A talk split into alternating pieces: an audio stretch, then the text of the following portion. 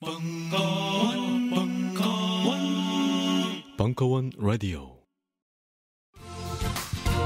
지난 몇 달, 우리 모두는 각자의 공간에서 최선을 다했습니다. 탄핵 다음을 이야기하는 사람들이 많습니다. 궁금해집니다. 무엇이 먼저일까? 남은 여정을 위해서라도 어쩌면 우리 스스로에게 그간 정말 수고 많았다고 응원하고 위로하는 시간이 필요하진 않을까요? 우아한 대한민국이 되기 위한 길고 긴 여정을 함께할 여러분들을 위해 벙커원에서 프로젝트를 시작합니다. 3월 매주 금요일마다 진행되는 우아한 대한민국 리빌딩 프로젝트. 괜찮아요? 많이 놀랐죠? 3월 17일 금요일 저녁 7시 사이다 트위터리언 역사학자 전우용 3월 24일 금요일 저녁 7시 안산치유공간 이웃 정신과 전문의 정혜신 아직 갈 길이 멉니다. 벙커에서 잠시 쉬어가세요.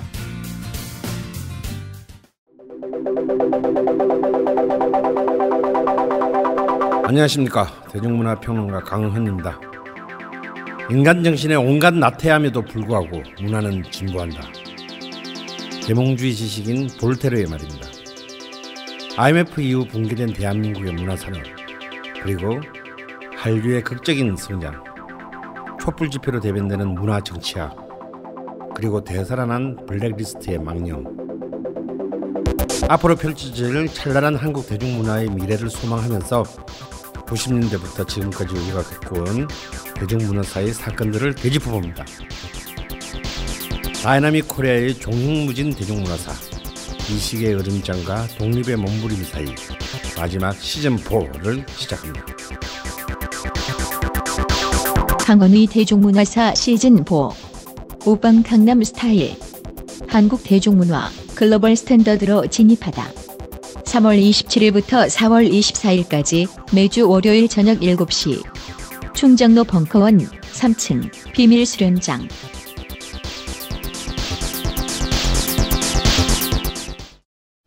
정민수 사부의 스포츠와 예술로 떠나는 유럽 도시 여행 그 마지막 도시들 뮌헨과 라인강을 따라 흐르는 도시들의 역사 2017년 2월 21일 강연 일부 안녕하세요. 네, 안녕하세요. 네. 네, 반갑습니다. 네. 회를 거듭할수록 아, 숫자가 점점 줄고 있는 걸 아주 피부적으로 느끼고 있습니다. 어, 다음 주 화요일 저녁에 제가 사적인 좀 불가피한 이유로 어, 더 강의를 못하고 오늘이 마지막이 됐는데 뭐 이래저래 다행이네요. 다음 주에 했더라면 더 줄어서 더 줄어서 굉장히 씁쓸할 뻔했는데 에, 오늘은 그래요. 제가 이 예고했던 많은 도시들이 불가피하게 어느 한 도시를 집중적으로 하다가 막 2회씩 막 어, 가고 런던, 리버풀, 맨체스터 막 이렇게 한 2회씩 하고 파리도 뭐 또 비엔나도 이렇게 막 하다 보니까 뭐 많이 좀 지나갔어요.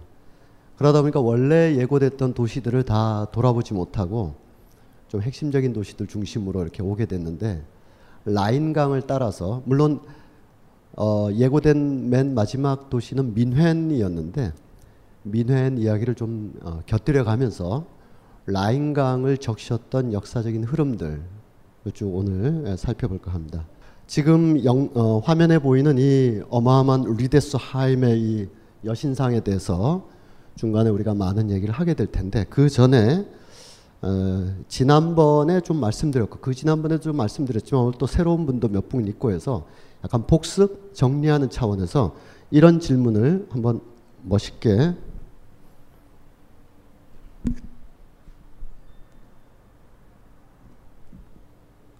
네, 던지면서 질문이 멋있어야 되는데 소선호는 누구인가? 어, 삼국사기에는 정확히 이런 정도로만 남아 있습니다. 백제 온조왕이 소선호가 61세로 죽었는데 그 이후로 백제가 큰 어려움을 겪어서 야, 안 되겠다. 서울을 옮기자 해서 뭐 위례 쪽에서 인천 미추홀 쪽으로 갔다가 나중에 더 아래로 가는 뭐 그런 어, 간략한 어, 기록이 있습니다. 이 백제 건국시라 건국설화에 해당하는 건데 이게 뭐 정사라는 게 없지만 김부식의 삼국사회가 그렇게 쓴 것이 전부이지만 삼국유사나 다른 기록들을 막 결합하다 보면 이제 소선호라는 인물이 약간은 비중 있게 다뤄지게 됩니다. 어, 다뤄지게 되는데 중요한 거는 소선호라는 사람이 고대 백제의 건국 과정에서 일정한 역할을 했겠죠. 근데 그 역할을 어디서 했느냐를 둘러싸고 이제 얘기들이 왈가왈부가 있습니다. 결국은 그 당시 지명 이름으로는 미추홀이라고 불렸던 지금의 이름으로는 인천이라는 어느 지역에 와서 어, 큰 역할을 했는지 안 했는지는 불분명한 채로 어, 역사의 저편으로 이제 사라진 인물입니다. 그런데 드라마가 한번 크게 뜬 적이 있어요.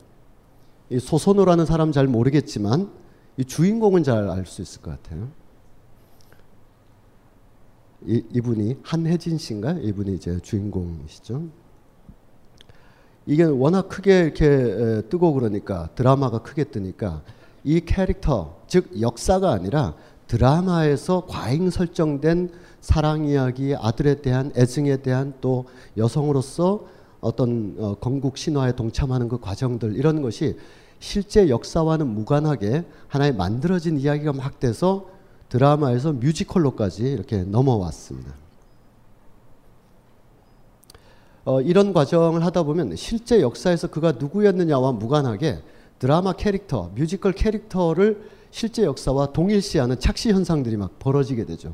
어, 대표적인 게 뭐 여러분도 잘 아시겠습니다만 어, 실제로는 민비라고 해도 무방한 명성황후라고 과잉되게 이름이 붙여진 어, 지금 뭐 우리 실정, 우리 정치적 상황에 대입해 놓으면 청와대 안팎에서 오로지 자신들의 왕조의 이익을 위해서 국가 전체를 뒤흔들었던 그런 정도밖에 안 되는 인물인데 어, 드라마와 뮤지컬을 통해서 완전히 뭐 국가적인 순환을 이겨낸 어떤 캐릭터로 이렇게 엄청나게 블러핑돼 있잖아요.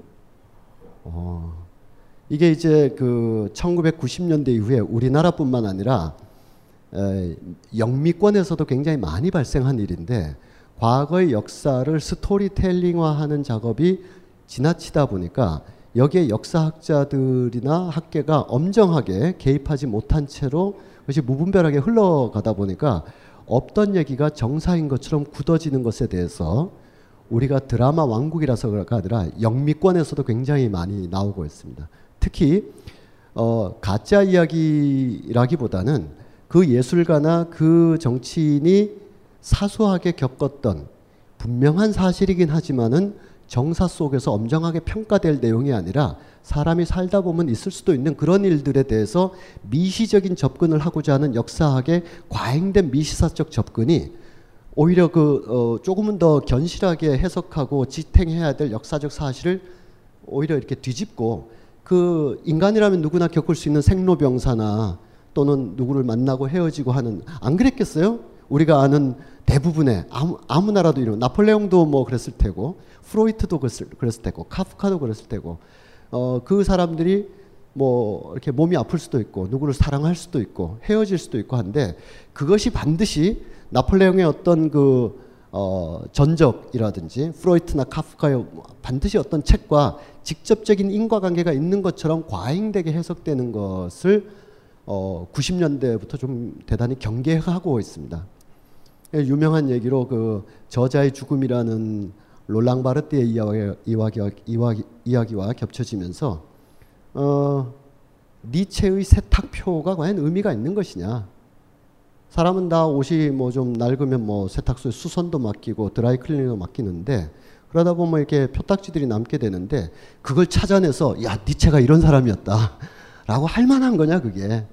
지나친 미시적 접근이 견고한 사실 자체를 뒤흔들면 안 된다라는 그리고 저자의 손으로부터 떠난 텍스트는 텍스트가 사회에서 활용되는 활용되는 관점에서 봐야지 이게 이 사람이 어떤 시절에 썼고 하면서 자꾸 사적인 영역으로 이걸 끌고 내려가면 좀 걱정된다. 뭐 이런 경계들도 있죠.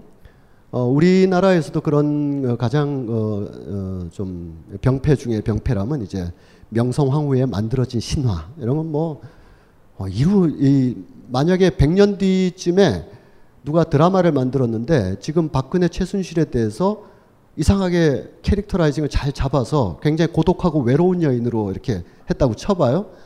근데 100년 후에 이게 막, 막 이렇게 커져가지고 주변의 그 남성 엘리트들한테 죽어간 여성처럼 묘사된다면 이거는 그 어떤 여성주의적인 관점에서 또 이해되거나 뭐 선의로 해석될 수 없는 그런 거라고 할 수 있죠.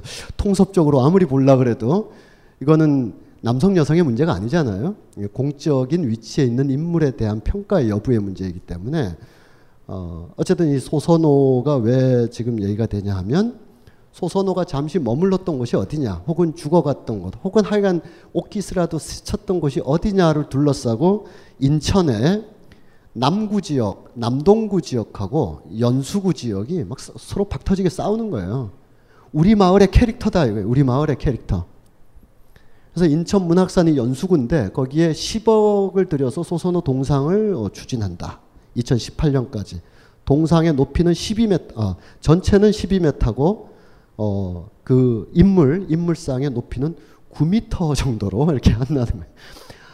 아, 그, 그 중세 이후의 인물들 중에 누구를 꼽아서 9m짜리를 만들어도 아, 요즘 세상에서 왜 만드나 싶을 텐데 실제로 인천과 관련 있는지도 사료가 불분명한 인물을 어, 이렇게 한다는 거죠. 그래서 얼굴도 모르는 소선호 동상의 10억이다 뭐 이런 음, 논란이 많이 있습니다. 어, 맨 아래 보면 역사적으로 봤을 때 소선호라는 인물과 인천은 연관성조차 떨어진다. 인천을 대표할 만한 그런 인물도 아니다 이런 이야기예요. 지금 남동구에서 어 이제 뭐 갯벌 축제 같은 거 하면서 소선호 캐릭터로 이제 제법 축제가 부흥을 하니까 아니야 연수구에서 잠시 머물렀던 인물이야 이러면서 구청이 서로 싸우고 있는 겁니다.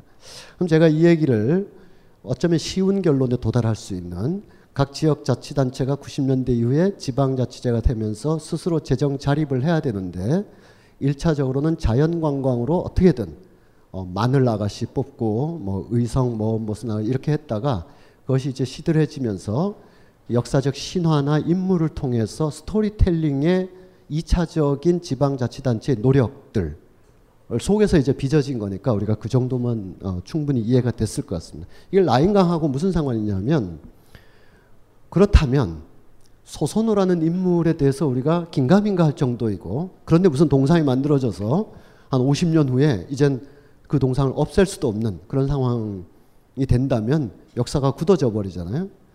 그러면 라인강을 쭉 펼쳐져 있는 수많은 기념물들, 랜드마크들 우리가 그 지역을 공부하기 위해서도 그렇지만 그냥 편한 마음으로 여행을 하더라도 랜드마크를 따라다니게 돼 있어요. 어쩔 수 없이.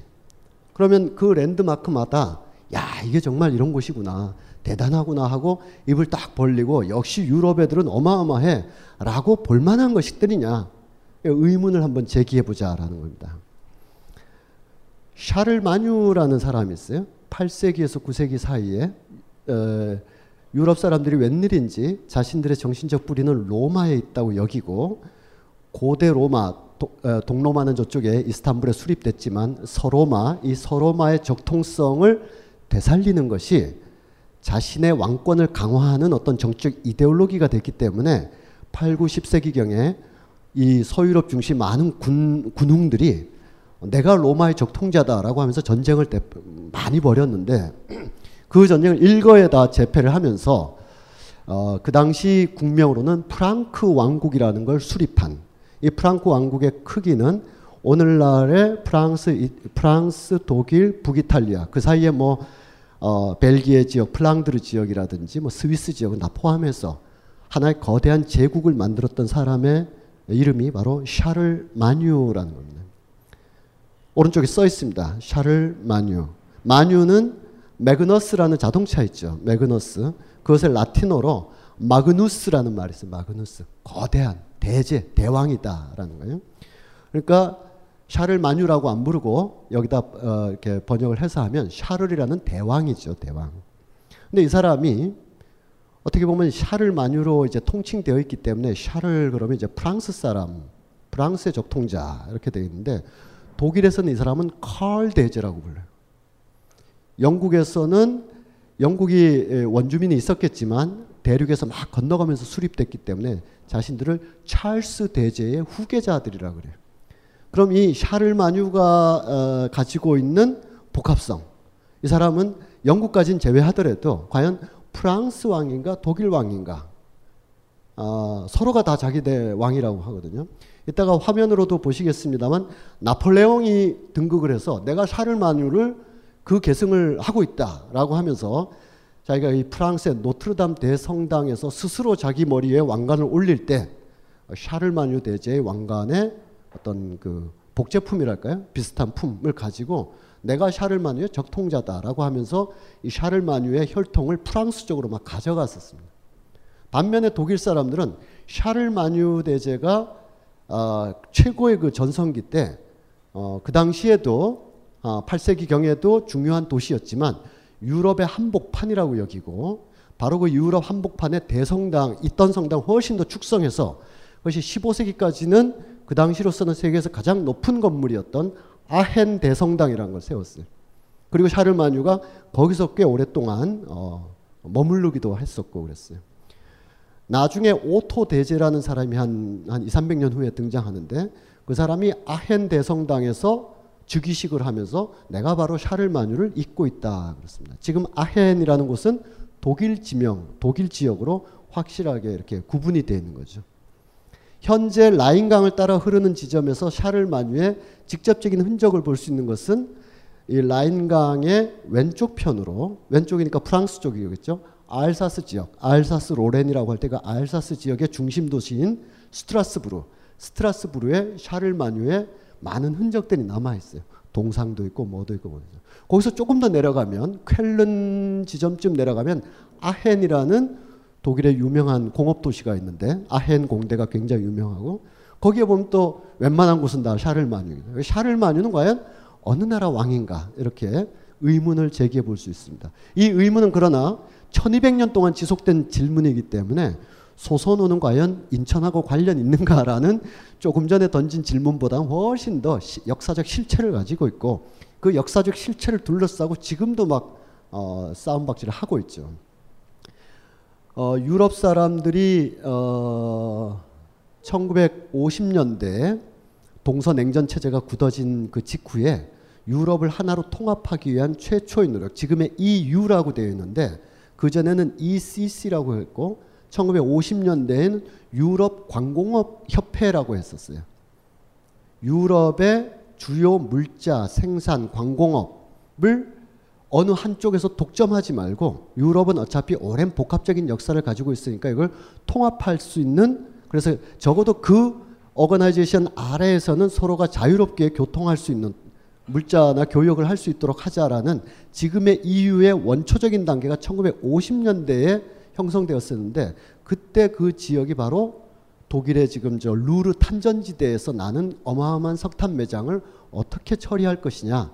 서독이 이것을 완벽하게 갖고 그걸로 경제 부흥과 새로운 그렇죠. 히틀러가 죽은 지 10년도 안 됐단 말이죠. 이걸로 서독이 다시 발톱을 키워서 일어나는 것을 경계하기 위한 미국의 통제 전략으로 프랑스가 쑥 깊이 개입하면서 지금의 EU의 원시적인 상태를 1950년대 만들었단 말이죠. 만들 때 샤를마뉴라는 이름을 굉장히 많이 활용했습니다. 우리는 샤를마뉴의 정신, 유럽 통합의 정신, 이 사람이 유럽을 통합했었으니까 어쨌든 그 정신으로 이젠 2차 대전 때 갈기갈기 찢어졌었는데 사실 알고 보면 우리 다 형제 아니냐. 샤를마뉴의 동, 어, 샤를마뉴의 아들들이 셋이 있었는데 서로 막 지지고 볶고 싸웠어요. 싸워서 어쨌든 샤를마뉴가 죽어가면서 불화를 해줬죠. 지역 지역을. 그래서 첫째인지 둘째인지는 뭐 논외로 하고 한 사람씩 자기 영토를 갖게 됐어요. 어, 예를 들면 찾아보면 틀릴 수 있겠지만 예를 들면 첫째는 프랑스 지역을 갖고 둘째는 독일 지역을 갖고 셋째는 이탈리아 북부 지역을 갖고 그랬었습니다. 그러니까 그 아래에서 우리가 쭉 살아왔기 때문에 어, 말이야 뭐 전쟁해서 통합한 거지만 어쨌든 샤를마뉴가 유럽을 통합했듯이 우리도 어, 이제 2차 대전을 그만하고 그 통합의 정신으로 선의를 가지고 좀 통섭하자 뭐 그랬던 때도 이제 샤를마뉴가 사용된다는 거죠. 벨기에 브뤼셀에 가면 유럽 오늘날의 유럽의 가장 중요한 사안들을 결정하는 유럽 의회 유럽 회의 EU의 실무적인 관청들이 많이 있습니다. 브뤼셀에. 거기에 건물이 지금 2001년인가 2002년인가에 유럽 그 큰 행정 건물을 짓기 전에 임시로 임시는 아니지만 그보단 작은 규모로 크게 있었던 건물의 이름이 뭐냐 하면 샤를마뉴 빌딩이었습니다. 유럽은 하나다라는 거죠. 아까 그 슈트라스부르라는 얘기를 했었는데 슈트라스부르는 프랑스령이지만 거기가 현재 유럽 의회가 거기에 있습니다. 우리 의회는 여의도에 있는데 유럽 의회는 슈트라스부르에 있어요. 그 유럽 의회의 길이 바로 샤를마뉴 길이에요. 그래서 이 샤를마뉴가 가지고 있는 이 복합성으로부터 이제 시작을 해보는 겁니다. 음, 아까 소선호에서 샤를마뉴로 넘어왔는데 베토벤의 경우를 한번 보죠. 왼쪽은 독일 본에 가면 있는 베토벤 동상이고 오른쪽은 오스트리아 비엔나에 가면 어, 베토벤 동상입니다. 이 두 개의 동상 앞에서 우리는 인증샷도 찍고 페북에도 올리고 어, 나는 오늘 행복하다 뭐 이런 글도 쓰고 할 텐데 그렇게 할 때 하더라도 왜 세웠을까? 언제 세웠을까? 무슨 의도로 세웠을까를 묻지 않으면은 그냥 구경거리에 지나지 않아요. 어, 시간 관계상 오른쪽만 간략히 지난번에도 말씀드렸습니다만 1880년에 오스트리아 사람들은 왜 독일 본 출신의 음악가의 동상을 이 비엔나 한복판에 이렇게 의리의리하게 어, 지었는가? 그리고 그 아래에 승리의 신 니케와 인류에게 지혜를 준 에르메스 그리고 전쟁과 음악의 신 전쟁과 음악의 신이 하나라는 게 참 어, 어떤 면에서는 아이러니한 건데 전쟁할 때 음악을 막 하면서 이제 어, 어떤 그 전투 의욕을 불러일으키기도 하는데 전쟁의 신이면서 음악의 신인 그 이름이 바로 뮤즈가 되죠. 예, 여기에 어린 뮤즈들이 쭉 있고 니케, 승리의 여신 그리고 에르메스 이렇게 쭉 있어요. 그 위에 베토벤이 옥자에 앉아 있다. 앉아서 한 70도 각도로 아래로 내려다보는데 그것은, 그것은 이제 신성한 위치에 올라서 세상을 굽어보는 어떤 신적 경지로까지 베토벤을 숭상시킨 것이죠. 요거보다 한 20여 년 후에 로댕의 제자인 앙드레 브루통이란 사람이 만든 베토벤 동상이 있어요. 흉상, 얼, 흉상. 거기는 완전히 일그러진 사람, 초췌한 사람, 불가한, 불가해한 세상에 맞서서 그보다 훨씬 더 불가해한 음악으로 도전했던 음악가, 예술가인 베토벤의 흉상이 앙드레 브루통의 동상에서 남아 있어요. 그건 아마 베토벤이 살았다면은 야, 이 모습이 나랑 같다라고 했을지도 몰라요. 지금 이 옥자 위에 앉아서 인류를 내려다보고 있는 베토벤은 베토벤의 음악의 어떤 표현이긴 하겠지만 베토벤은 사실 살아서 프로이센주의자였고 해겔의 국가론을 굉장히 그 음악적으로 표현하고자 했던 사람이었었는데 그러니까 오스트리아는 좀 거리가 먼 사람이었어요. 에, 오스트리아보다는 프로이센에 대해서 자기가 프로이센 대왕의 반개 혈손이다. 그래서 어, 듣는 사람은 별로 인정하지 않는데 자기는 계속 루드비 폰 베토벤이라고 폰 내가 귀족 출신이라고 엄청 우기고 다니고 그랬었는데 어, 우리로 치면 뭐 그냥 소개하면 될걸 어, 아, 연일 정 씨입니다. 뭐 이런 거랑 비슷한 거죠.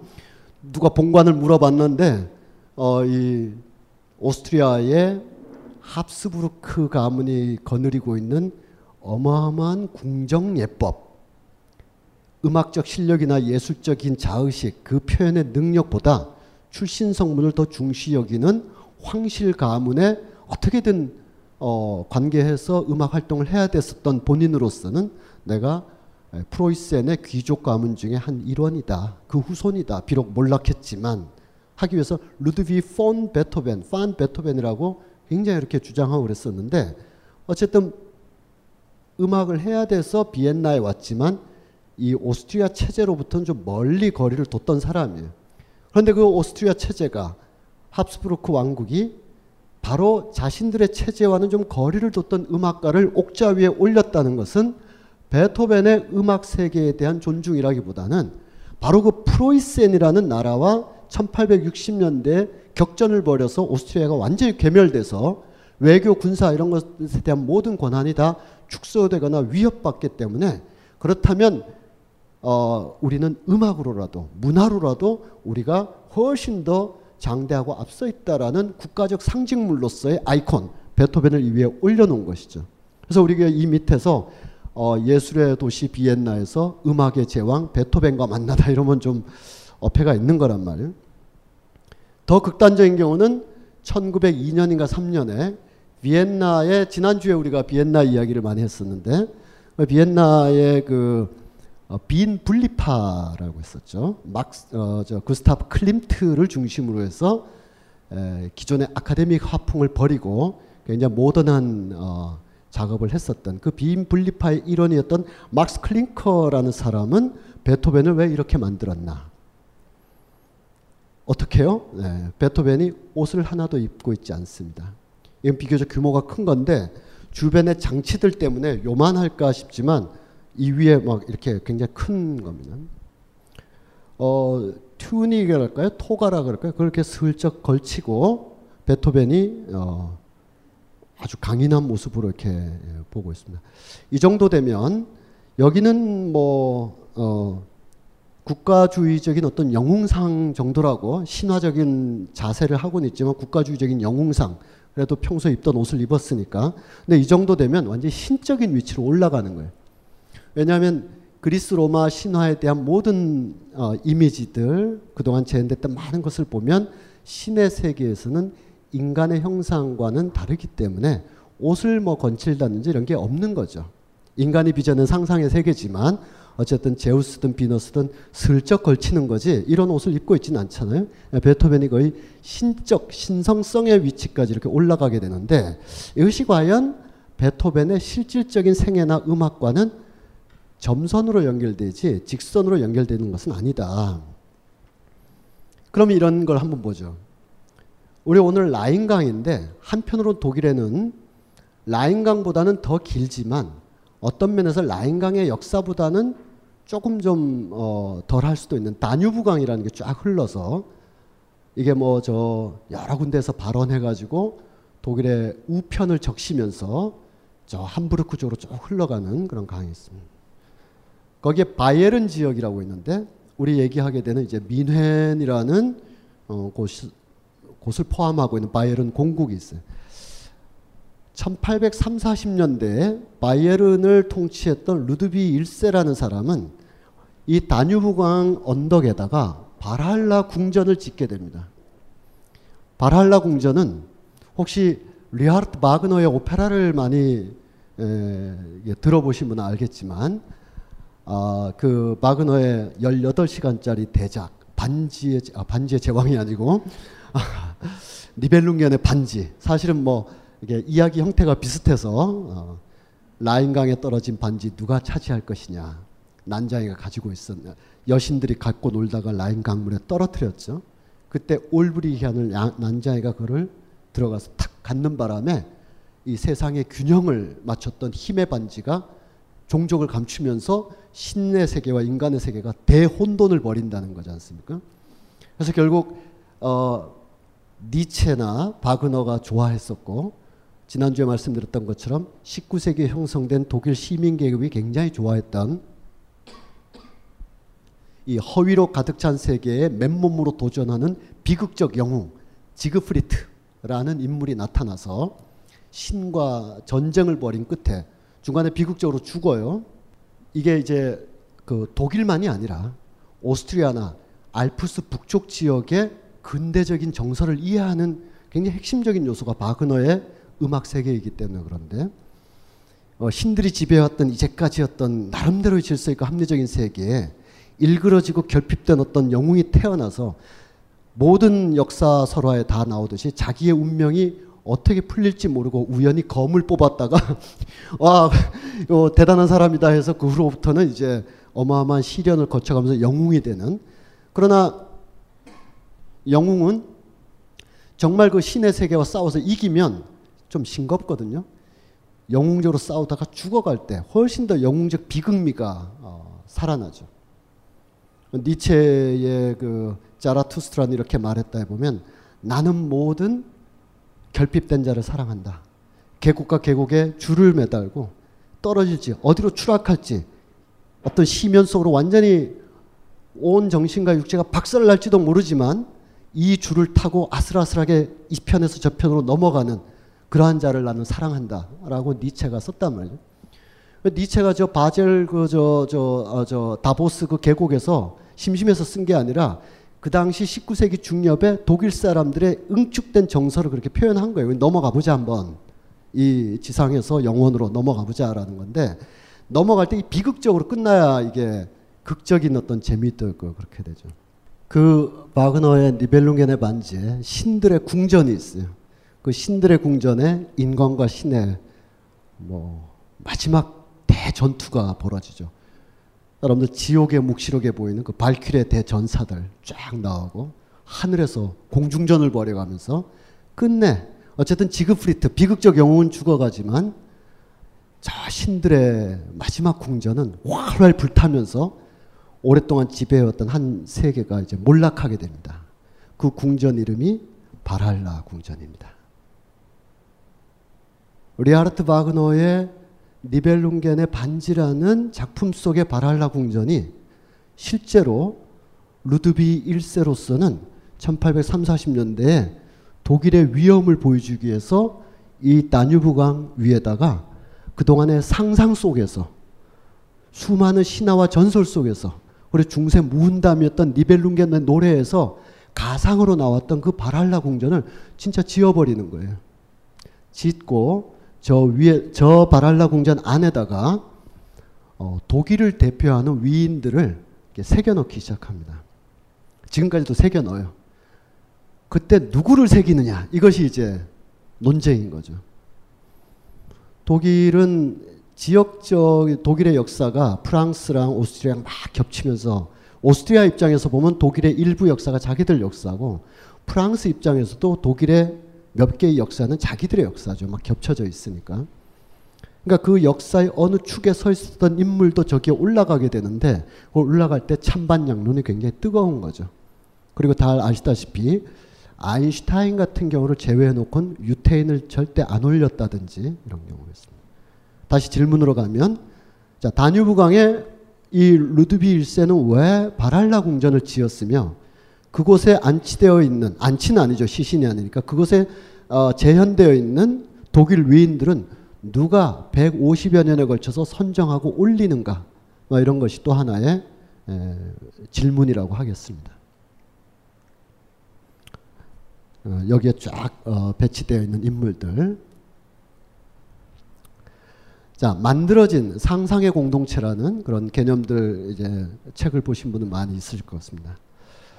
에릭 홉스봄이라는 영국의 사회학자, 아, 사학자의 주장으로 어, 20세기 중후반에 굉장히 오래된 것처럼 생각하고 익숙하게 여기는 많은 제의나 국가 행사나 국가적 기념비는 사실 18, 19세기 때 과도한 의미를 부여하면서 만들어낸 것들이 많다.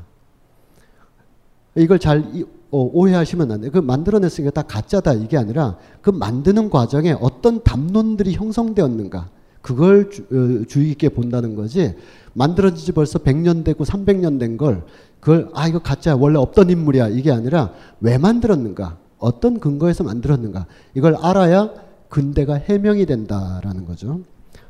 어, 에릭 홉스범의 얘기는 생략하고. 이분이 재즈 평론가로 굉장히 많이 활동을 했는데 국내 이 미완의 시대라는 책이 있어요. 이분의 자서전인데 이건 뭐 지나가는 얘기입니다만은 어 본인은 스스로를 이렇게 생각했나 봐요. 외모가 워낙 이 에릭 홉스범이 나의 외모가 어릴 때 자신이 없어서 항상 육체적 관능이나 성욕을 억누르면서 온통 지적 유희와 철학적 언어에 몰두했었는데 그러던 사춘기 시절에 재즈가 확 들어옴으로써 나의 억눌렀던 리비도가 폭발하게 됐다. 뭐 이런 어, 이야기입니다. 근데 제가 문제 삼는 것은 그런 게 아니고 이분은 그냥 재즈 애호가가 아니라 실제로 프랜시스 뉴턴이라는 이름으로 활동한 재즈맨인데 이분의 그 미완의 시대의 이 프롤로그를 보면 이렇게 돼 있어요. 1994년 어느 날 내가 뉴욕의 대학교에서 강의를 하고 있는데 런던에서 어, 아내가 어 오래전에 사진이 발견됐는데 어, 이 사진 아무래도 자기 유년 시절의 기억이 담겨 있는 것 같아. 이거 보내줄까? 어 그래 왜 보내봐 라는 통화를 했겠죠. 그걸 이제 짧게 썼는데 짧게 쓴 걸 한국의 번역자께서 이렇게 번역하셨는데 이렇게 번역하면 안 된다 이런 얘기를 하려고 어, 어, 아내가 보낼 필요가 있을까요? 보내드릴까요? 이런 얘기죠. 당장 보내라고 했다는 거예요. 과연 그런 식으로 대화를 했을까요? 이런 이 번역은 위험한 번역이다 이렇게 생각합니다. 공감을 거의 안 하시는 것 같은데 무슨 뜻인지는 알겠죠? 예. 한 50년 살은 아내가 이거 보내드릴까요? 당장 보내 이런 관계일까? 예. 그 아내가 굉장히 유명한 New Left 아, 학자인데 그 그렇지 않다 하더라도 음. 어, 만들어진 전통 기억해 보시고 상상의 공동체도 기억해 보시고 19세기에 nation state 국민 국가가 형성되면서 우리의 경우와는 좀 다르지만 유럽은 지형지물이나 인종 간에 굉장히 복잡한 관계가 있어서 하나의 중앙 정부가 수립됐다 하더라도 지역마다 다른 역사와 다른 주장들 많이 하고 있기 때문에 이걸 하나의 국가로 통합하기 위해서 언어 통합과 교과서 통합을 통해 가지고 하나의 지리적인 공동체가 아니라 언어와 역사와 문화의 상상의 공동체를 형성한 것이 근대적 국가의 본질이다. 뭐 이런 어, 맥락입니다. 그래서 어, 어떤 특정 지역으로서는 그 자신들이 중앙 정부와 일정하게 거리를 가지고 자치적인 혹은 분리 독립적인 삶을 살고 싶은데도 이 상상의 언어 이게 만들어냈다는 뜻이 아니라 추상적인 추상적인 세계의 상상으로서 형성된 언어 공동체, 역사 공동체, 문화 공동체라는 곳에 강제로 편입되는 과정이 19세기 국민 국가였다. 이런 전제들을 지금 몇 가지 깔고 있습니다. 설명은 제가 이렇게 드렸고요. 음. 예를 들면 자기네 그, 그 상상의 공동체가 얼마나 또는 만들어진 전통이 얼마나 강력하냐 하면 19세기 전역에 유럽의 곳곳에 만들어지는 개선문들이 이곳저곳에서 일제히 국민국가로서의 자기의 위신을 드러내기 위해서 갑자기 온 동네에서 뭐 부카레스트라든지 벨기에라든지 모스크바라든지 음, 뮌헨이라든지 뮌헨의 그 개선문 지금 뒷모습을 보고 계신데 뒷모습에 쓰여 있는 말은 이게 이 2차 대전 때 좀 파괴됐어요. 이건 지금 1891년이고 2차 대전 때 부분적으로 이렇게 예, 훼손되고 그런데 일부러 덜 복구했어요. 적당히 복구했어요. 잊지 말자 2차 대전 해서. 그리고 이 글귀는 그대로 남겨놨는데 오직 바이에른의 용사를 위하여라고 이렇게 어, 표현이 되어 있습니다. 그러니까 독일이라기보다는 어, 게르만 게르만이라기보다는 바이에른이라는 자신들의 그 사실 이 1890년 정도 되면 바이에른 공국도 거의 몰락 직전인데 몰락하기 전에 이거라도 세우고 몰락하는 거죠. 우리가 아까 그 루드비 1세나 또 루드비 2세는 뭘 세웠어요? 뮌헨 북쪽으로 가면 노이슈반슈타인이라는 그 성을 일부러 세우거든요. 그리고 이런 개선문 이런 것이 19세기 중후반에 몰락해가는 지역 정부랄까요? 그런 하나 유서 깊었지만 어쨌든 프로이센에 의해서 해체되어가는 과정 속에서 자신들의 이 민족적인 어떤 그 이미지를 개선문을 통해서 보여주는 거예요. 이게 그 1891년이잖아요. 바로 요 개선문보다 2, 3년 전에 어, 독립문도 세웠는데 우리도 이 열망이 얼마나 세계적인가를 알 수가 있는 거죠. 개선문을 세운다는 거. 우리는 물론 개선문이 아니라 문림독을 세운 거지만 그 형태 그리고 그걸 왜 세워야 되나 뭐 이런 것을 보면 이 하나의 그 신드롬을 쭉 가지고 있다 할 수가 있습니다. 어, 약간 이론 지향책을 좀 더 많이 하게 됐는데 기억 투쟁이라는 우리 지난번에 이런 얘기를 했죠. 피에르 노라라는 프랑스의 1980년대에 등장한 역사학자와 그의 어, 일련의 어떤 school 학파가 있어서 기억의 장소라는 상당한 어떤 학문적 어, 진행을 했다. 어, 피에르 노라를 중심으로 해서 기억의 장소, 즉 프랑스는 무엇을 통하여 프랑스인이고자 하는가. 그래서 구체적인 상징물 들인 개선문이나 에펠탑을 왜 만들었고 그것이 지금까지 어떤 논의 과정을 거쳐서 지금 굳어져 있는가라는 구체적인 형상물이나 아니면 제의들 혹은 프랑스의 와인, 미식 맛있는 음식을 먹고자 하는 그리고 또 프랑스의 그 어, 상징적인 동물 어, 갈리아의 수탉 이런 것이 언제 어떤 이념적 담론에 의해서 프랑스적인 거라고 형성되었는가라는 게 이제 기억의 장소라는 역사의 움직임이었었습니다. 어, 이 프랑스 민족의 기억의 집대성이라고 했는데 제가 그때도 말씀드렸지만 이것은 모리스 알박스라는 어떤 학자의 기억을 둘러싼 사회적 갈등으로부터 이제 기원하는 거예요.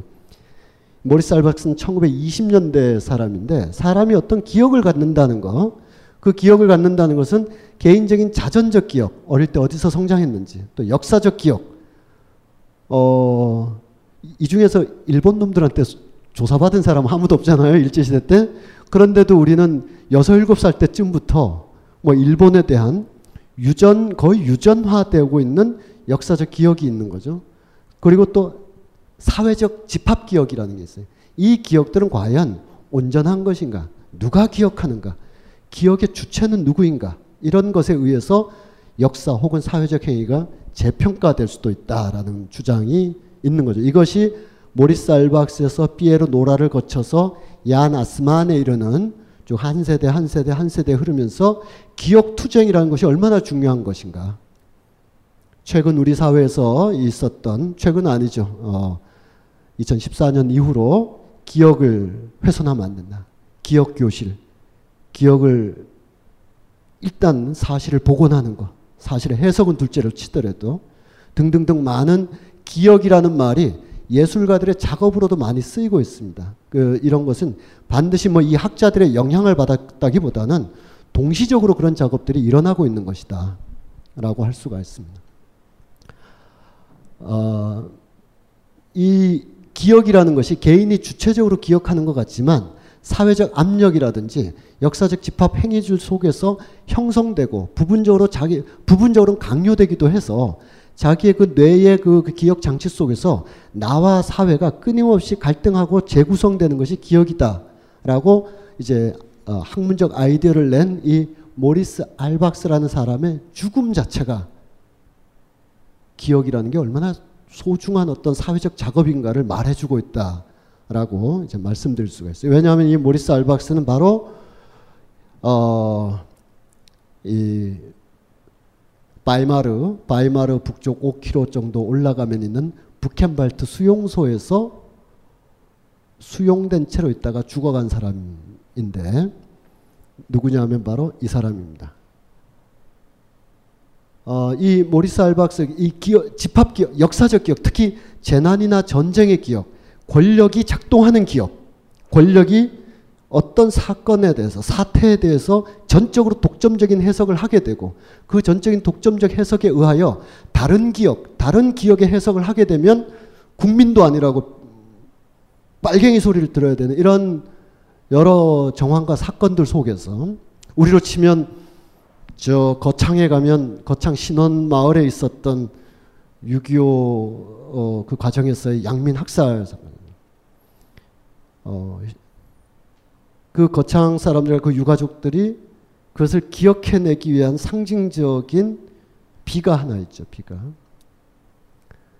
전쟁을 수습해가는 과정에서 우리 엄마 아빠나 심지어는 두 살배기, 세 살배기가 억울하게 죽었다라는 것을 그리고 800여 명이 죽었는데 그냥 다 막 불에 태워서 누구가 누군지도 알아볼 수 없게끔 그냥 빨갱이 소탕했다 이렇게 끝내고 성인 남자, 성인 여자, 어린아이 해서 구덩이 파가지고 그냥 새 분류로 다 매장해버리고 끝낸 이 사건에 대해서 그 마을 사람들 전체와 그 유족들이 신원, 신원 운동을 많이 펼쳤죠.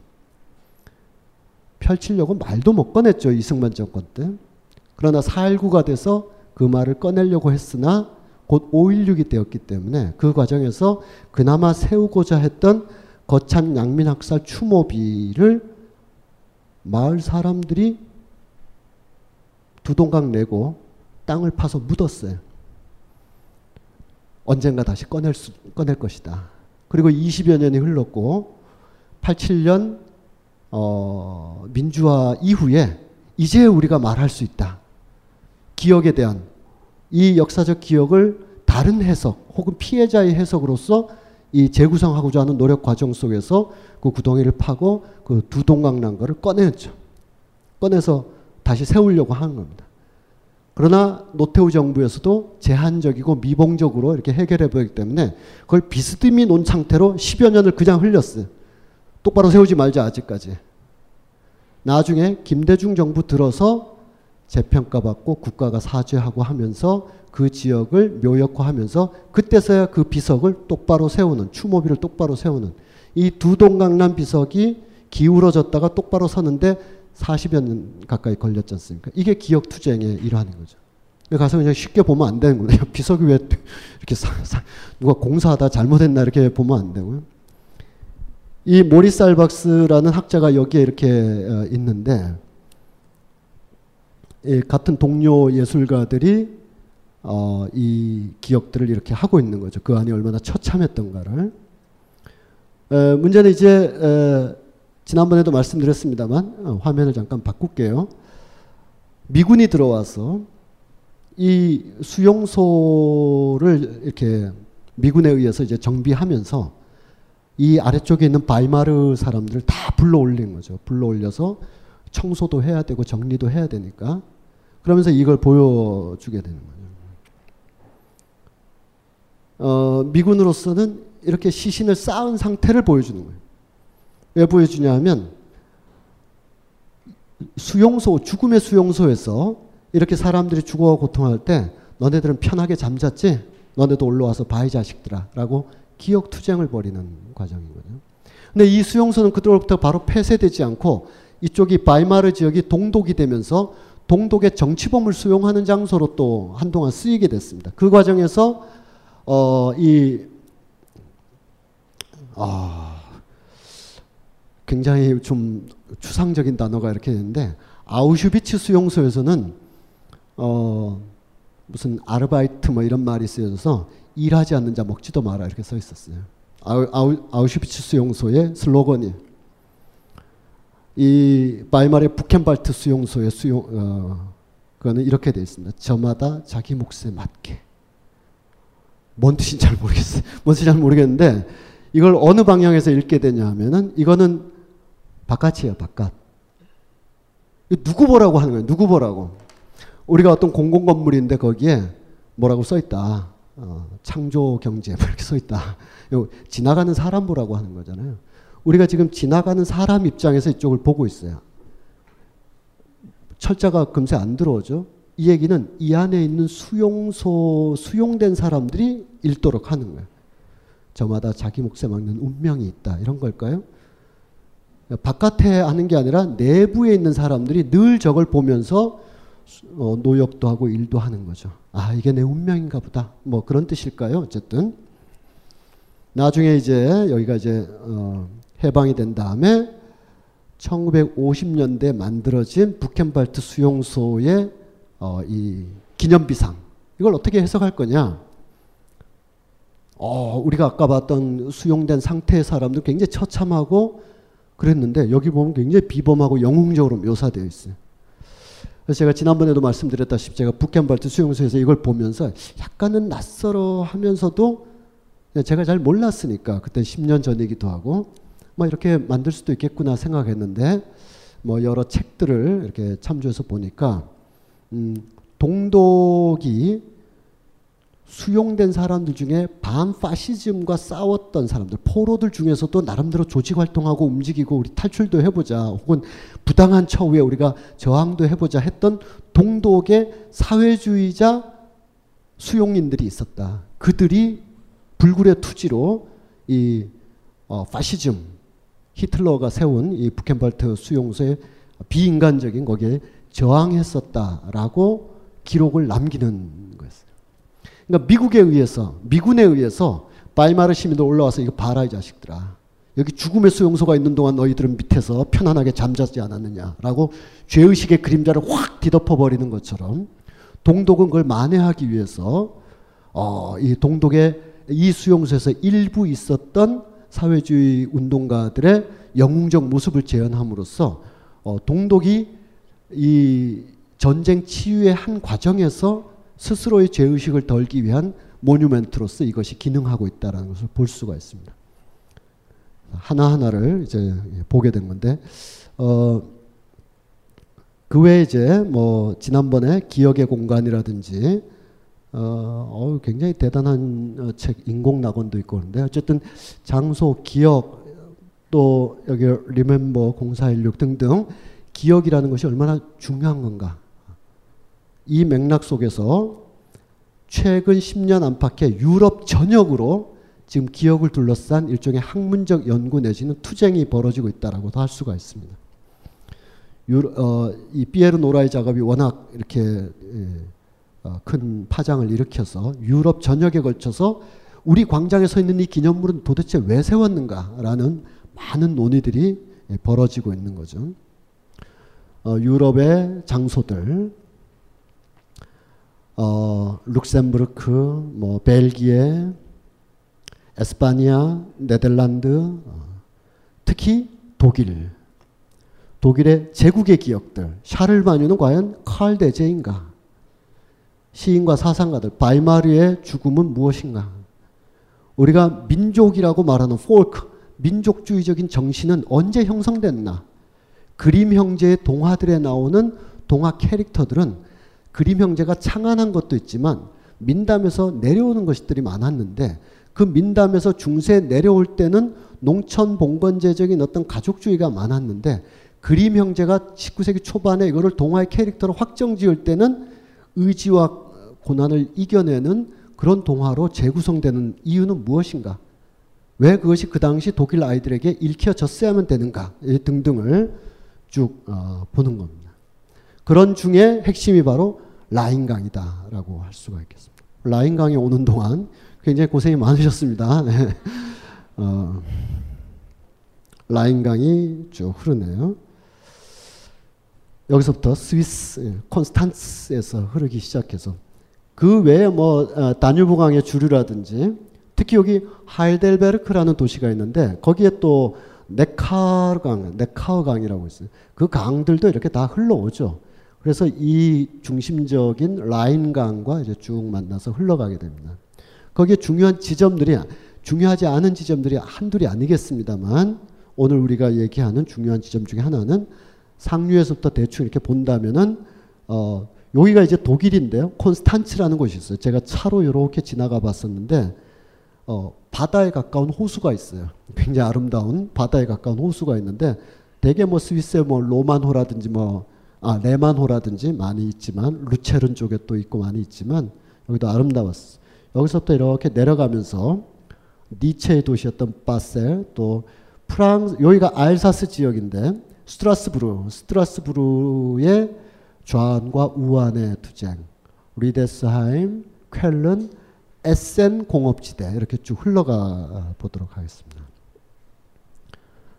어, 여기가 이제 시작 지점이고 여기가 프랑스 땅이고 어, 독일 사람들은 여기를 스트라스부르크라고 읽는데 운하의 도시이기도 한 스트라스부르 보름스라는 곳이 그 다음에 나타나는데 거기 있는 대성당 어, 유럽의 여러 성당들이 뭐 어디 가나 뻑적한 성당들이 많은데 여기 이 보름스라는 곳에 있는 성, 성당은 중세에서 근대로 이해하는 과정 속에서 굉장히 중요했던 어, 재판이 하나 있었어요. 재판. 거의 저 헌재 비슷한 굉장히 중요한 재판이 있었는데 마르틴 루터를 불러다가 재판하는 보름스 종교 재판 네, 현장이 바로 예, 보름스 성당입니다. 마르틴 루터가 와서 결백 결백이라기보다는 뭐 난죄 죄 때문에 온 게 아니죠. 거의 논박을 하기 위해서 와 있는 역사를 막 뒤집어 바꾼 그런 장면이 되겠죠. 어, 말씀드린 대로 라인강은 아니지만 라인강으로 스며드는 네카르강 주변의 그 하이델베르크라는 도시 위에서 내려다봤습니다. 이쪽이 하이델베르크 고성이고 맞은편에 막스 베버가 오랫동안 걸어 다녔다고 하는 철학자의 길이라고 있어요. 어, 걸어봤는데 그냥 동네 그 둘레길 비슷한 거예요. 그래서 어, 막스 베버가 여기를 걸었겠지. 아무리 감정이입을 하려고 해도 아, 여기까지 올라올 일은 아니다 이런 생각이 좀 들었습니다. 그래서 쭉 가다 보면 이제 쾰른 성당. 이 쾰른 대성당 왜 세웠을까? 아, 이게 또 이제 여기까지 세워지다가 중간에 멈춰 있는 걸 어, 프랑스와의 민족주의자의 경쟁 과정 속에서 나머지를 어, 세우게 되죠. 비레룸 황제 시절에. 그리고 암스테르담으로 쭉 라인강이 흘러가게 됩니다. 어, 전제적인 얘기는 다 빼고 이 라인강이 중요해진 거는 이 19세기의 그 여행, 교양 여행이 쫙 펼쳐지면서 원래 그랜드 투어라고 하는 문화가 있었는데 17, 18세기 계몽주의가 쭉 발달하면서 영국의 귀족집 자제들이 배낭여행을 떠나는 거예요. 그 영국 귀족 자제나 황태자는 배낭을 매요. 대신 식솔들이 우르르 뭐 들고 다니는 본인은 배낭여행인데 따라가는 사람들이 고생하는 그런 그랜드 투어가 있었습니다. 이, 이, 이 사람들이 대륙으로 가서 자기 황실이나 공국과 관련, 관계가 있는 이탈리아나 독일의 유서 깊은 가문을 찾아가서 아, 나 누구 집 둘째 아들이다, 셋째 아들이다 인사도 하고 유럽에서 발전하고 있는 문화나 계몽주의를 받아들이고 돌아가는 일종의 교양 여행이었어요. 그런데 이제 한 세기쯤 지나면 공교육을 받기 시작한 일반 시민들이 우리도 가보자 하고 이제 투어를 하는 투어를 하는 어 그런 이 교양 여행이라는 과정이 생기는데 그게 이제 19세기에 주로 생겨요. 그래서 여러분들이 많이 보셨을 슈베르트 시절에 1820년대 카스파 다비드 프리드리히라는 사람이 그린 그림 중에 북해의 차디찬 빙벽을 보면서 뒷모습으로 서 있는 사나이가 이렇게 있잖아요. 그게 중세나 적어도 17세기까지는 어, 왕족이 아닌 사람이 그런 상태로 그림에 나타나는 경우가 거의 없습니다. 안 다녔기 때문에 그 성체 안에서 평생 살다 죽어가는 거였는데 이제 19세기 교양 시민들은 곳곳으로 돌아다니면서 대자연과 자기를 동일시하고자 하는 그런 교양 여행이라는 것을 통해서 자기의 어떤 지적인 정서적인 가다 가다 못해 1850년대 60년대부터는 알프스를 막 올라가는 것도 있어요. 그 극한의 5,000m, 6,000m까지 가서 몽블랑을 비롯한 이런 데 올라가서 얼어 죽는 사람들도 있는 거죠. 그래서 막 수습해가지고 배낭을 열어보면 그 안에 니체의 책이 있는 거예요. 왜냐하면 니체의 모든 문장은 나는 차디찬 산정에서 이 글을 쓰고 있다. 어떤 사람은 올라가서 썼는데 나는 올라가서 읽기라도 하자. 그리고 니체 책 하나 가지고 높은 데를 올라가는 교양 여행. 그래서 지금은 뭐 히말라야를 가든 맥킨리를 가든 높은 데를 올라가는 거를 알피니즘이라고 하는 게 바로 알프스를 올라가다 해서 비롯된 말이거든요. 그러니까 그런 어떤 그 19세기 시민 계급의 교양 여행이 쫙 펼쳐질 때 적어도 프랑스, 오스트리아, 독일 사람들에게 가야 될 1번지 뭐 인도 그러면 타지마할 뭐 이런 식으로 1번지 그러면 라인강을 따라서 쫙 가보는 거예요. 라인강을 따라서 갈 때 그 자연이 주는 다른 지역보다 알프스는 아직 좀 험하고 가서 잘못하면 죽을 수도 있고 다뉴브강 이쪽은 사실 이렇게 차디차고 별로 볼 게 없는데 라인강은 완만하게 이렇게 굽이치면서 흐르면서 풍광 자체가 독일의 자연주의, 독일의 낭만주의를 한 번에 그냥 보여주는 landscape를 보여준단 말이에요. 그리고 라인강을 끼고 있는 수많은 도시들이 가지고 있는 역사성. 이걸 통해서 역사적인 여행과 자연주의, 자연, 새롭게 발견된 풍경을 통해서 신성성을 회복하려고 하는 신없는 시대의 인간의 어떤 간절한 기도로서의 여행 이 두 가지가 결합되면서 라인강을 도는 여행 풍습이 막 있는 겁니다. 야, 이때부터 여행 그 자체가 목적인 것이 되는 거죠. 자연과의 관련성을 맺고자 해서 거기서 라인강이 가장 매력적인 곳이 되었다. 뭐 그런 정도로 그래서 어, 라인 강변을 그리는 어, 저 이렇게 예술들이 프랑스든 오스트리아든 독일이든 다 앞다퉈서 그리게 됩니다. 특히 카스파 다비드 프리드리라고 되어 있죠.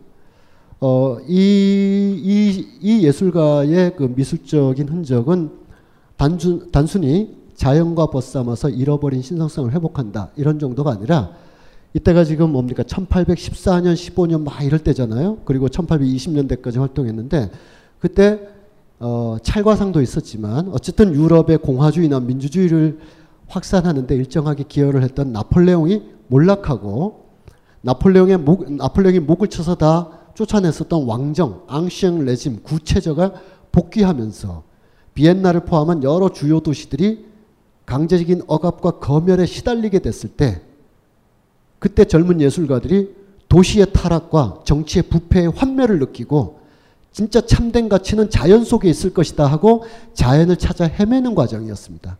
그러니까 뭐 여유 있는 사람들이 전원일기 쓰려고 돌아다니는 게 아니라 이 부패한 도시와 타락한 정치의 환멸을 느끼고 그 어떤 인간적인 어떤 인위적 조작도 없는 네이처, 네이처 속에서 natural 그 물질로서의 자연 속에서 인간으로서의 본성을 발견하고자 하는 그런 열기 속에서 이제 이런 데를 가는 거죠. 특히 참나무, 독일의 참나무 숲을 많이 갑니다. 여기서 개인의 어떤 그 시, 어, 시, 신생의 어떤 기운을 받는, 받음과 동시에 독일인이란 과연 무엇인가?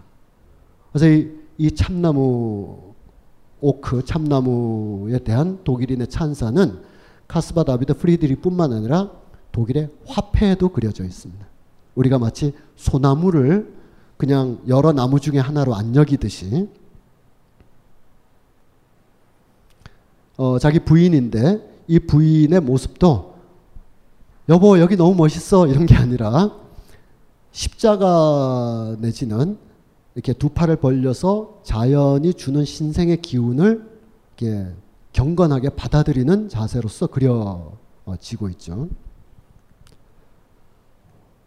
그리고 어, 이건 해석마다 다른데 어, 공화주의자의 면모를 보였다는 것도 있고 지식인의 면모를 보였다는 것도 있는데 어쨌든 제가 지금 쭉 말씀드렸던 그것이 라인강이든 알프스든 피오르드든 신생의 자연 속에서 뭔가를 되찾고자 하는 그러니까 이게 시선이 좀 강하잖아요. 예, 이게 거의 첫 번째 작품이고 이것도 시선이 강하고 굉장히 눈길을 끄는데 이런 작품 카스바 다비드 프리드리의 작품 중에서 이렇게 시선을 강렬하게 끄는 작품보다 더 중요한 작품이 바로 이 작품입니다.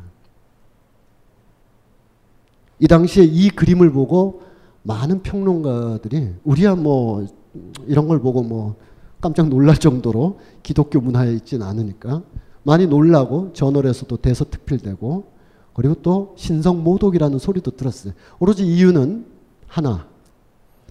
도저히 인간이 갈 수 없는 아득한 산정에 십자가가 놓여 있고 그 십자가에서 어떤 사람이 이렇게 예수고 그의 그 저기에 있을 수가 없죠.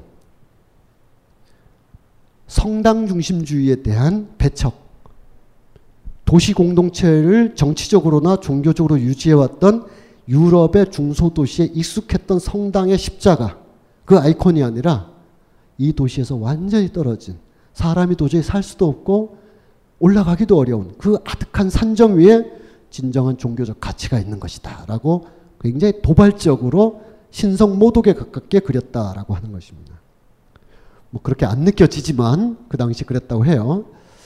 어, 이것이 이제 19세기에 라인 강변을 따라서 개인이든 또는 프랑스인이든 독일인이든 신성성을 회복하고자 하는 열기와 맥락을 같이 하고 있는 거죠. 그리고 잘 아시다시피 증기선, 철도 이런 것이 쭉 발달하면서 이젠 관광 상품으로서의 라인강이 발전하게 됩니다. 철도가 나오게 되고 그러니까 아까 쾰른 대성당이 쫙 그 철도 이 성당 옆으로 기차역이.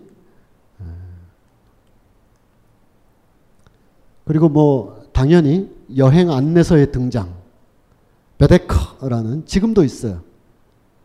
뭐 우리 유럽에 가면 되게 사용하는 여행 안내서가 미쉐린을 주로 많이 사용하는데 지금은 구글 구글 맵스인가? 그걸로 뭐 얼마든지 찾아가지만 그래도 베데커라는 것을 말 베데커의 옛날 판본이고 오늘날에도 가면 이제 베데커를 많이 보게 되는데 이 베데커가 그 단지 지도 안내라기보다는 특정한 공간에 대한 굉장히 상세한 역사적 의미와 설명들이 풍부하기 때문에 그 언어를 잘 아시는 분들은 베데크를 쓰지만 우린 보통 그냥 구글 맵 올려서 가라는 대로 이제 따라가면 되는데 이 얘기는 뭐냐 하면 이제는 어 귀족 가문의 황태자나 공작 그 이제 어 소공녀 소공 소공자 이런 애들이 그랜드 투어를 하면서 지식을 연마하고 권력의 네트워크를 창출하는 과정에서 19세기 시민들이 신생성을 확보하기 위해서 라인강을 다니다가 이제 20세기가 되면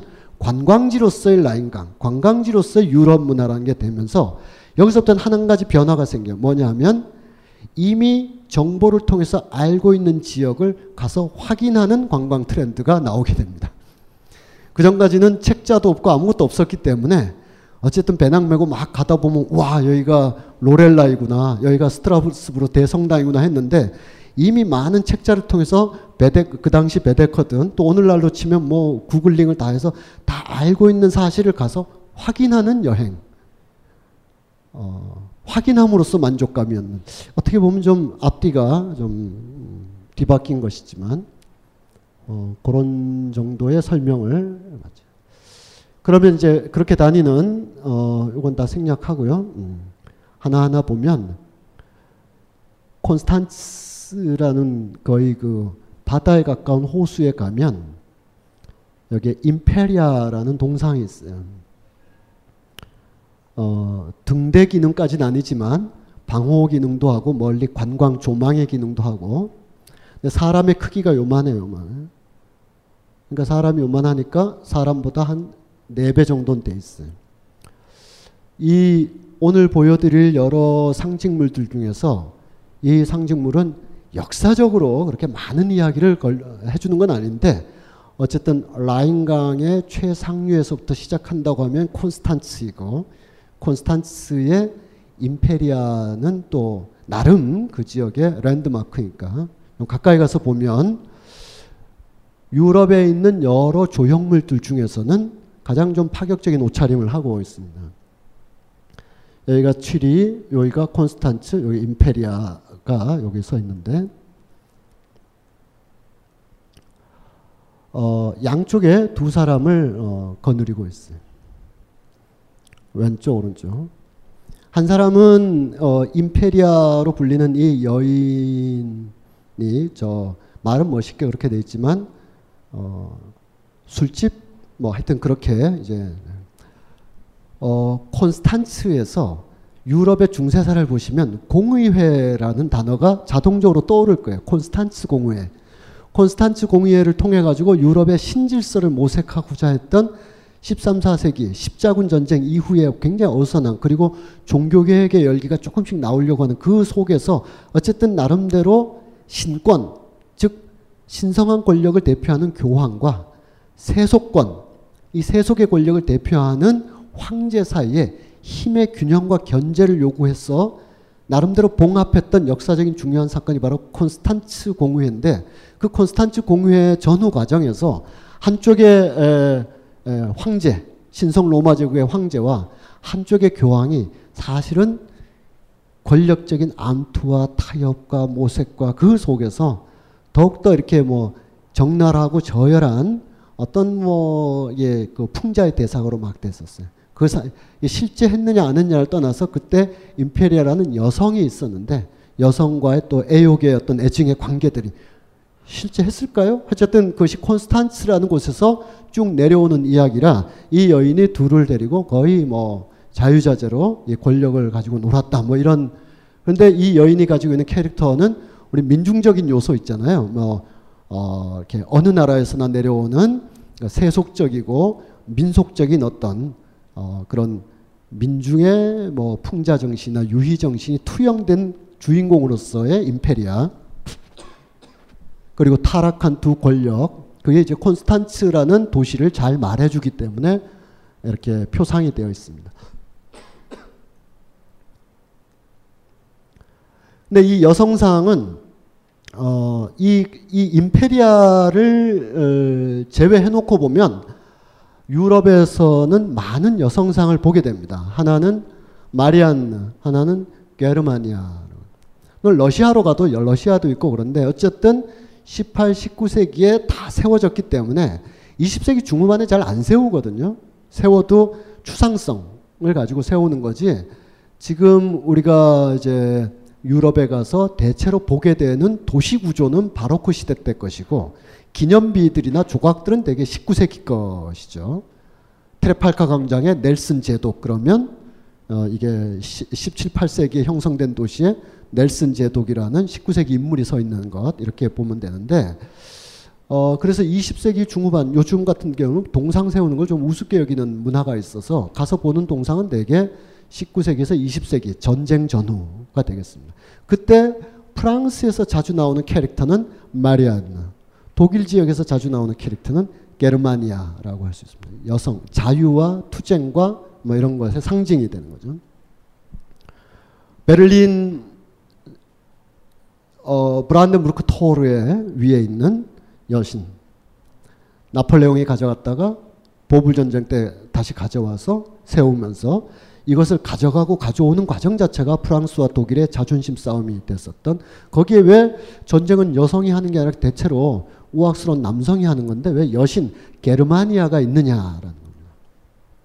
그런 책이 있어요. 그래서 마리안느 올 게르마니아라고. 남성들이 벌이는 전쟁에서 여성들이 어떻게 표상되느냐 실제와 다르게 어떻게 표상되느냐라게 되죠.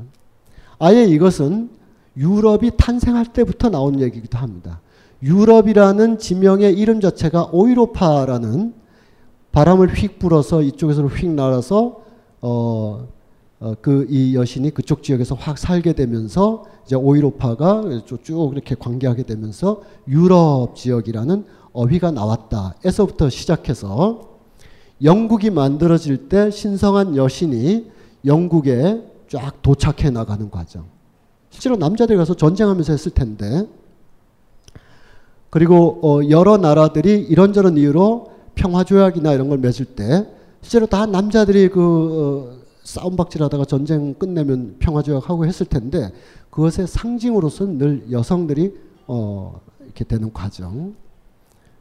어 프랑스의 마리엔느 이 프랑스의 마리엔느도 혁명 1830년 혁명기의 모습과 또 그 이후에 1848년 프랑스 혁명기 때 프랑스의 공화주의와 프랑스의 또 민중주의를 상징하는 두 남성 아이들이 프랑스 여신 마리안느의 젖을 먹으면서 프랑스 정신을 널리 퍼주고 있다라고 할 때 여성성 우리가 어떻게 봐야 될 것이냐.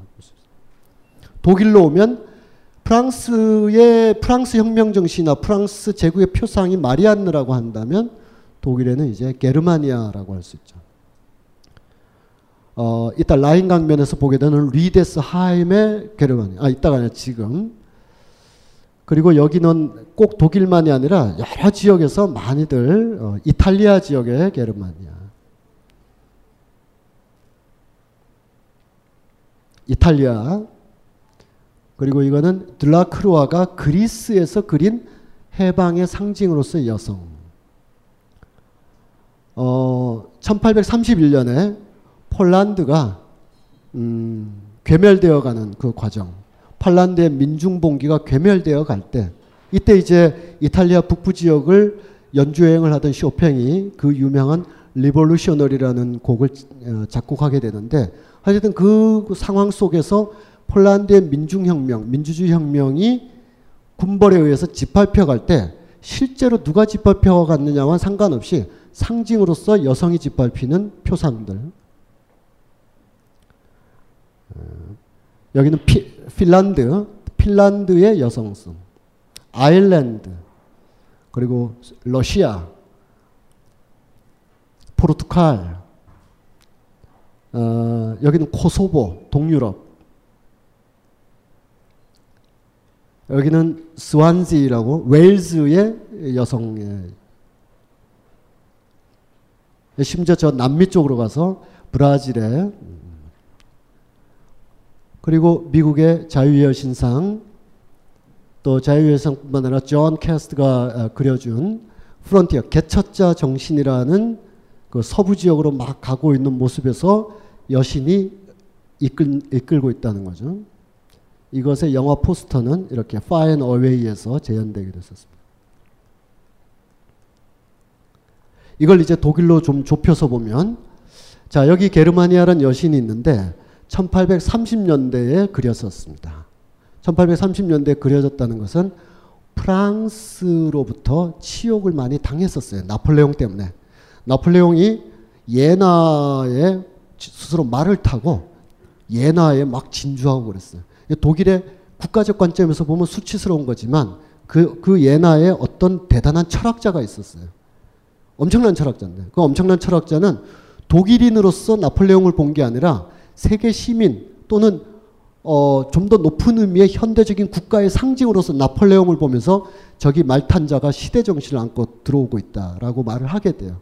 인정하고 어, 저런 정신을 우리가 가야 된다 이런 것을 상징적으로 말해야 하는 것인데 바로 그 사람은 그 당시에 예나 대학의 교수로 있던 헤겔이라는 사람이었어요. 거기서 계속 밀고 들어가서 나폴레옹은 바로 그 베를린의 브란덴부르크 문까지 막 통과하고 그랬죠. 그런데 나폴레옹이 괴멸되고 나폴레옹이 세인트 헬레나에서 죽어가고 사라진 이후에 게르마니아는 이렇게 표상되어 놨습니다. 검을 거두고 평화기가 와서 프랑스 쪽을 늘 지켜보면서 검을 거둔 채 평화롭게 독일의 여러 연방 제국 일곱 개의 제후국들 있잖아요. 바이에른도 있고 프로이센도 있고 하노버도 있고 그런 일곱 개 위에서 게르마니아 여신이 전쟁이 끝났음을 알리는 검을 거둔 상태로 그래도 서쪽 지역을 쭉 내려다보면서 안정됐다. 게르마니아가 이렇게 표상됩니다. 1848년 자 이것이 독일 민족주의를 표상하는 거라면 이건 좀 다릅니다. 1848년에 유럽 전역에서 민주주의를 바라는 혁명이 일어나게 되는데 자, 민족주의 내부에서 혁명이 일어난다는 것은 이 혁명의 공화적 열기는 프랑스가 적이 아니라 독일의 국가주의가 적이 되는 거예요.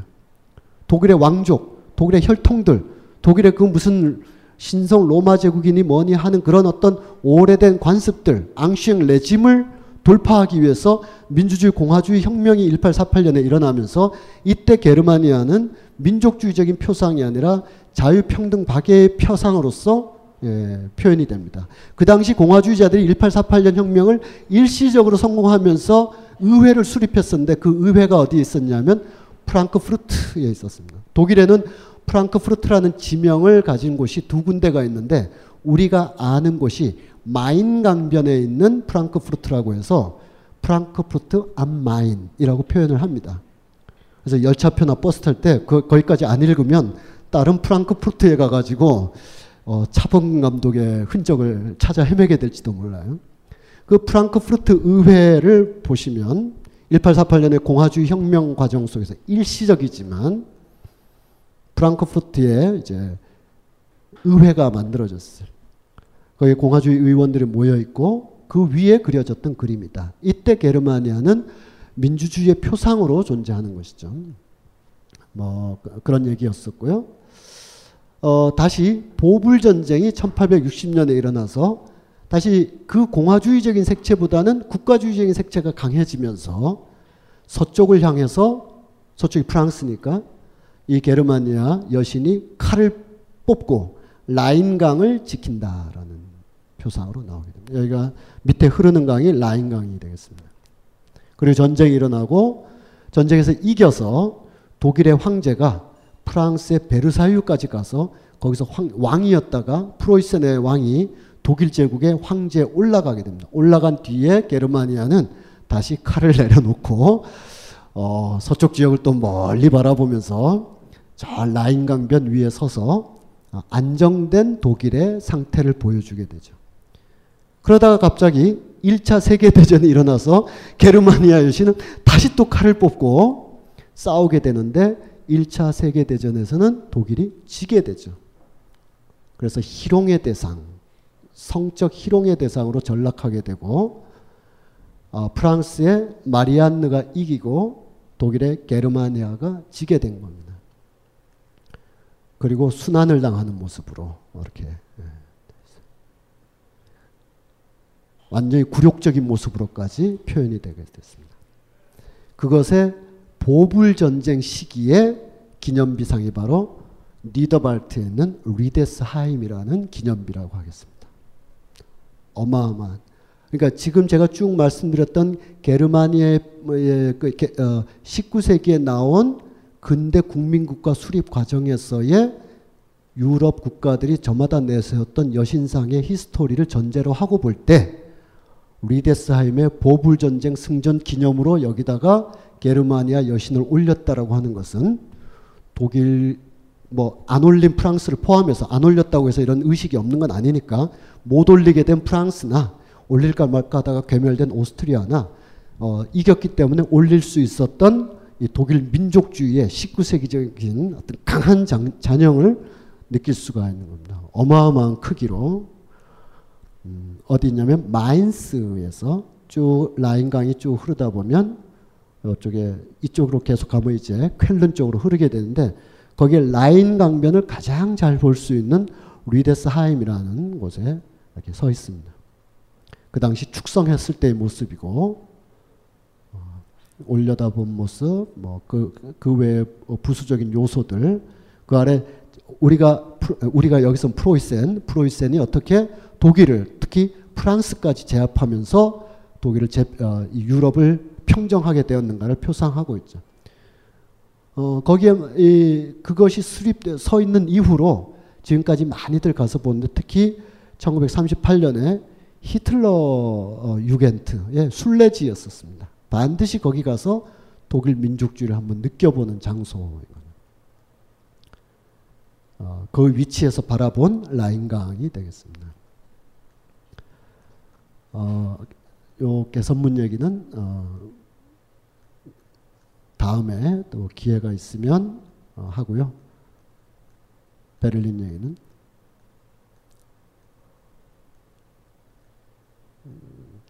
어, 여기 라인 강이 지금 요렇게 요렇게 따라서 이렇게 흐르는데 여기에 보면 이제 알사스 로렌 지방이고 여기에 음, 스트라스부르라는 어, 도시가 있습니다. 라인강 계속 흘러가는 곳이고 스트라스부르 대성당 샤를마뉴 시대에 만들어졌다. 어, 이렇게 샤를마뉴의 어떤 어, 슈트라스부르에는 노트르담 성당입니다. 스트라스부르 대성당이라죠. 파리에도 있죠. 노트르담 성당.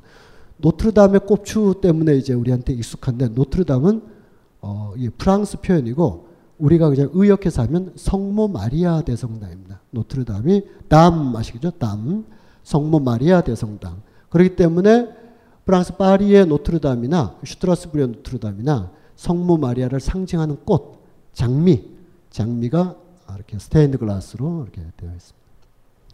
거기에 있는 유럽 의회 이름, 뭐 그 주변의 거리 이런 것이 뭐 샤를마뉴의 이름으로 되어 있다 이 정도 말씀드렸고요. 조금 더 내려가면 음, 아헨이라는 지역에 독일의 아헨 대성당의 유골이 샤를마뉴의 대제의 것으로 확인됐다. 뭐 그런 정도로 요거는 생략하도록 하겠습니다. 제가 준비한 내용이 많아서 어, 생략을 많이 하고 있네 지금. 예. 아헨까지 예, 본 걸로 하고 이 나폴레옹이 자기가 스스로 자기가 어, 자기가 머리를 쓰는 그림은 공적으로 이렇게까지는 안 남겨 있는데 누구죠? 이, 이 그림을 그린 자크 루이 다비드. 자크 루이 다비드가 나폴레옹을 존경하고 공화주의자로서 황제 오르는까지 인정하면서 나폴레옹을 위하여 그린 그림인데 스케치 그림에 보면 어, 나폴레옹이 스스로 왕관을 쓰는 것을 이렇게 표현하고 있어요. 근데 이 뒤에 끌려온 사람이 있어요. 끌려온 사람. 바티칸에서 여기까지 끌려와 가지고 있는데 교황이에요, 교황.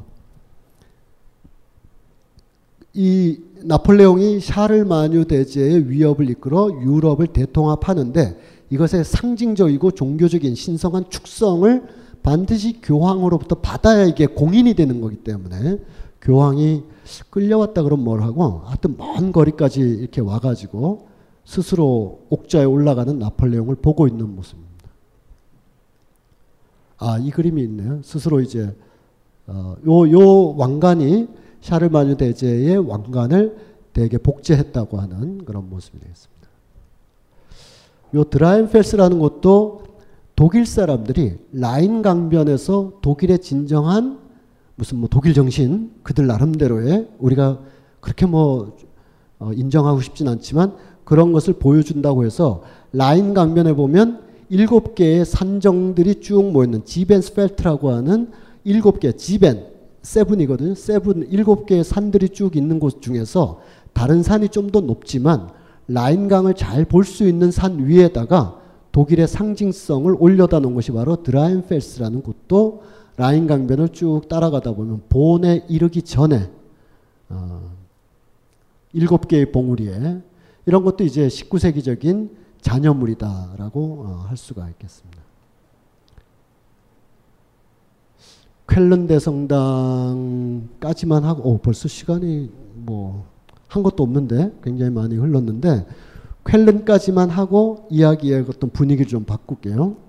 쾰른 대성당도 결국은 이 거의 뭐 천년 전부터 쾰른 대성당의 부분을 지으려고 굉장히 노력했는데 결국은 프랑스를 물리친다. 나름대로 물리쳤다고 생각한 다음에 나폴레옹을 물리쳤다고 생각하고 그리고 나폴레옹이 실각하고 프랑스적인 어떤 것을 재건해야 되겠다는 1814년 앙생 레짐의 시작 지점에서 쾰른 대성당의 재건을 추진하게 됩니다. 이때 재건을 추진하자 했지 실제 재건은 굉장히 또 긴 시간이 걸려서 1840년대 가서야 이제 완성이 되죠.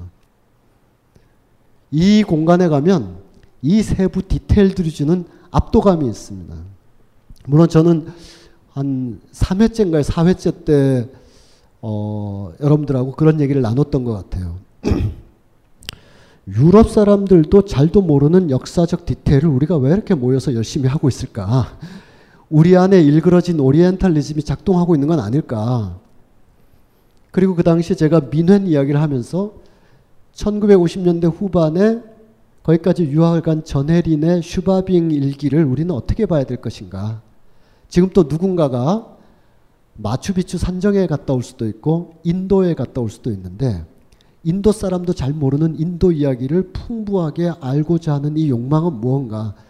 그러면 어 인도 사람보다 더 잘 알기는 어렵겠지만 그러면 우리가 이런 식으로 공부한 공부는 아니지만 이렇게 식으로 대화하고 정보를 얻고 나름 공부의 어떤 모티브를 얻어가고 하는 것과 실제와 다르면 어떡하지? 라는 전전긍긍을 사실은 어 많이 하게 됐습니다. 우리가 유럽에 대한 지나친 환상과 동경이 어떤 그 유럽의 진짜 모습보다는 우리의 일그러지고 결핍됐던 어떤 것을 채우기 위해서 이 쾰른 대성당을 바라보면서 와, 쾰른 사람들은 어떨지 모르겠는데 우리가 막, 뭐 과잉되게 자뻑하고 이러는 것이 과연 건강한 것인가라는 생각도 하게 되면서 동시에 그것이 타지마할이 됐든 쾰른이 됐든 간에 어, 우리가 알고자 하는 여정, 우리가 알고자 하는 지적인 수련 과정 자체의 소중함이 별도로 존재한다. 어, 지금에 와서야 미넨의 역사나 바이렌의 역사에 대한 풍부한 정보 속에서 보면 전혜리는 거의 어이없는 몽환적 에세이를 쓰다가 죽어간 사람에 지나지 않지만 그렇게 기억 투쟁을 좁혀서 보기엔 그렇다.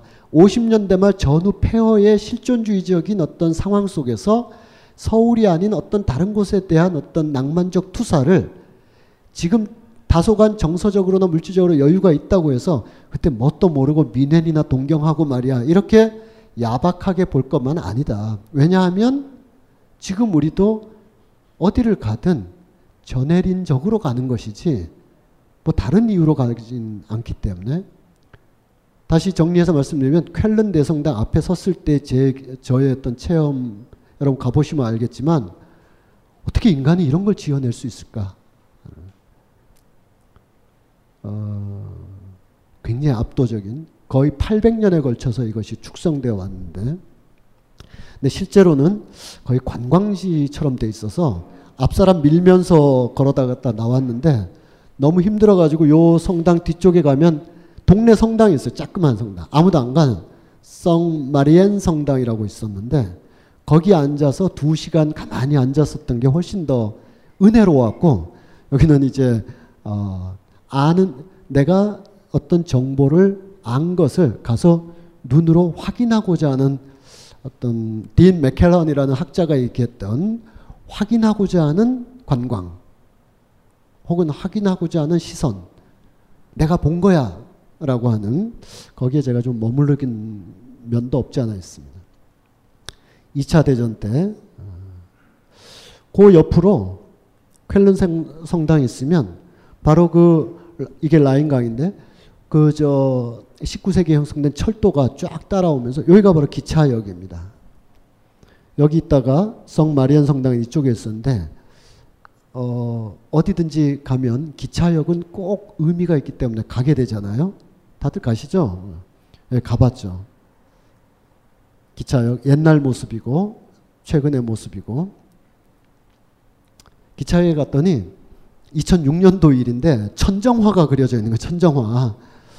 어, 제공은 이제 아디다스에서 제공한 건데 기차역 대합실에서 위로 올려다 보면 천정화가 이렇게 쫙 그려져 있어요. 다 아는 사람이죠. 제우스 뭐 헤르메스 뭐 음. 밑에 선 사람들 저 위에 올려다 보면서 봤던 지금은 아마 지워졌거나 그랬겠죠.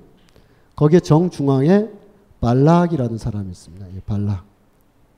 이 발락을 중심으로 해서 이제부터는 독일 사람도 기억 투쟁, 기억의 해석을 통해서나마 겨우 다시 정리하고 있는 이런 얘기는 그만두고 발락과 이 지역으로부터 쭉 펼쳐지는 독일 축구의 본산이 지금부터 펼쳐지거든요. 뭐 그 사이사이에도 있었지만 그런 이야기들과 독일의 어, 이 삶의 밑바닥에서 흘렀던 강렬한 역사들 그런 이야기들 한 5분 휴식 후에 말씀드리도록 하겠습니다. 잠시 휴식하겠습니다. 빅그린 two three 샴푸 이걸 쓰면 머리카락에 힘이 생깁니다. 말도 안 되는. 제가 지난 시간에 머리카락이 힘이 생긴다고 그래가지고 말도 안 되는 소리라고 그래서 광고 떨어질 줄 알았거든요. 근데 진짜로 힘이 생긴다는 걸 증명하기 위해서 광고를 연장하였다.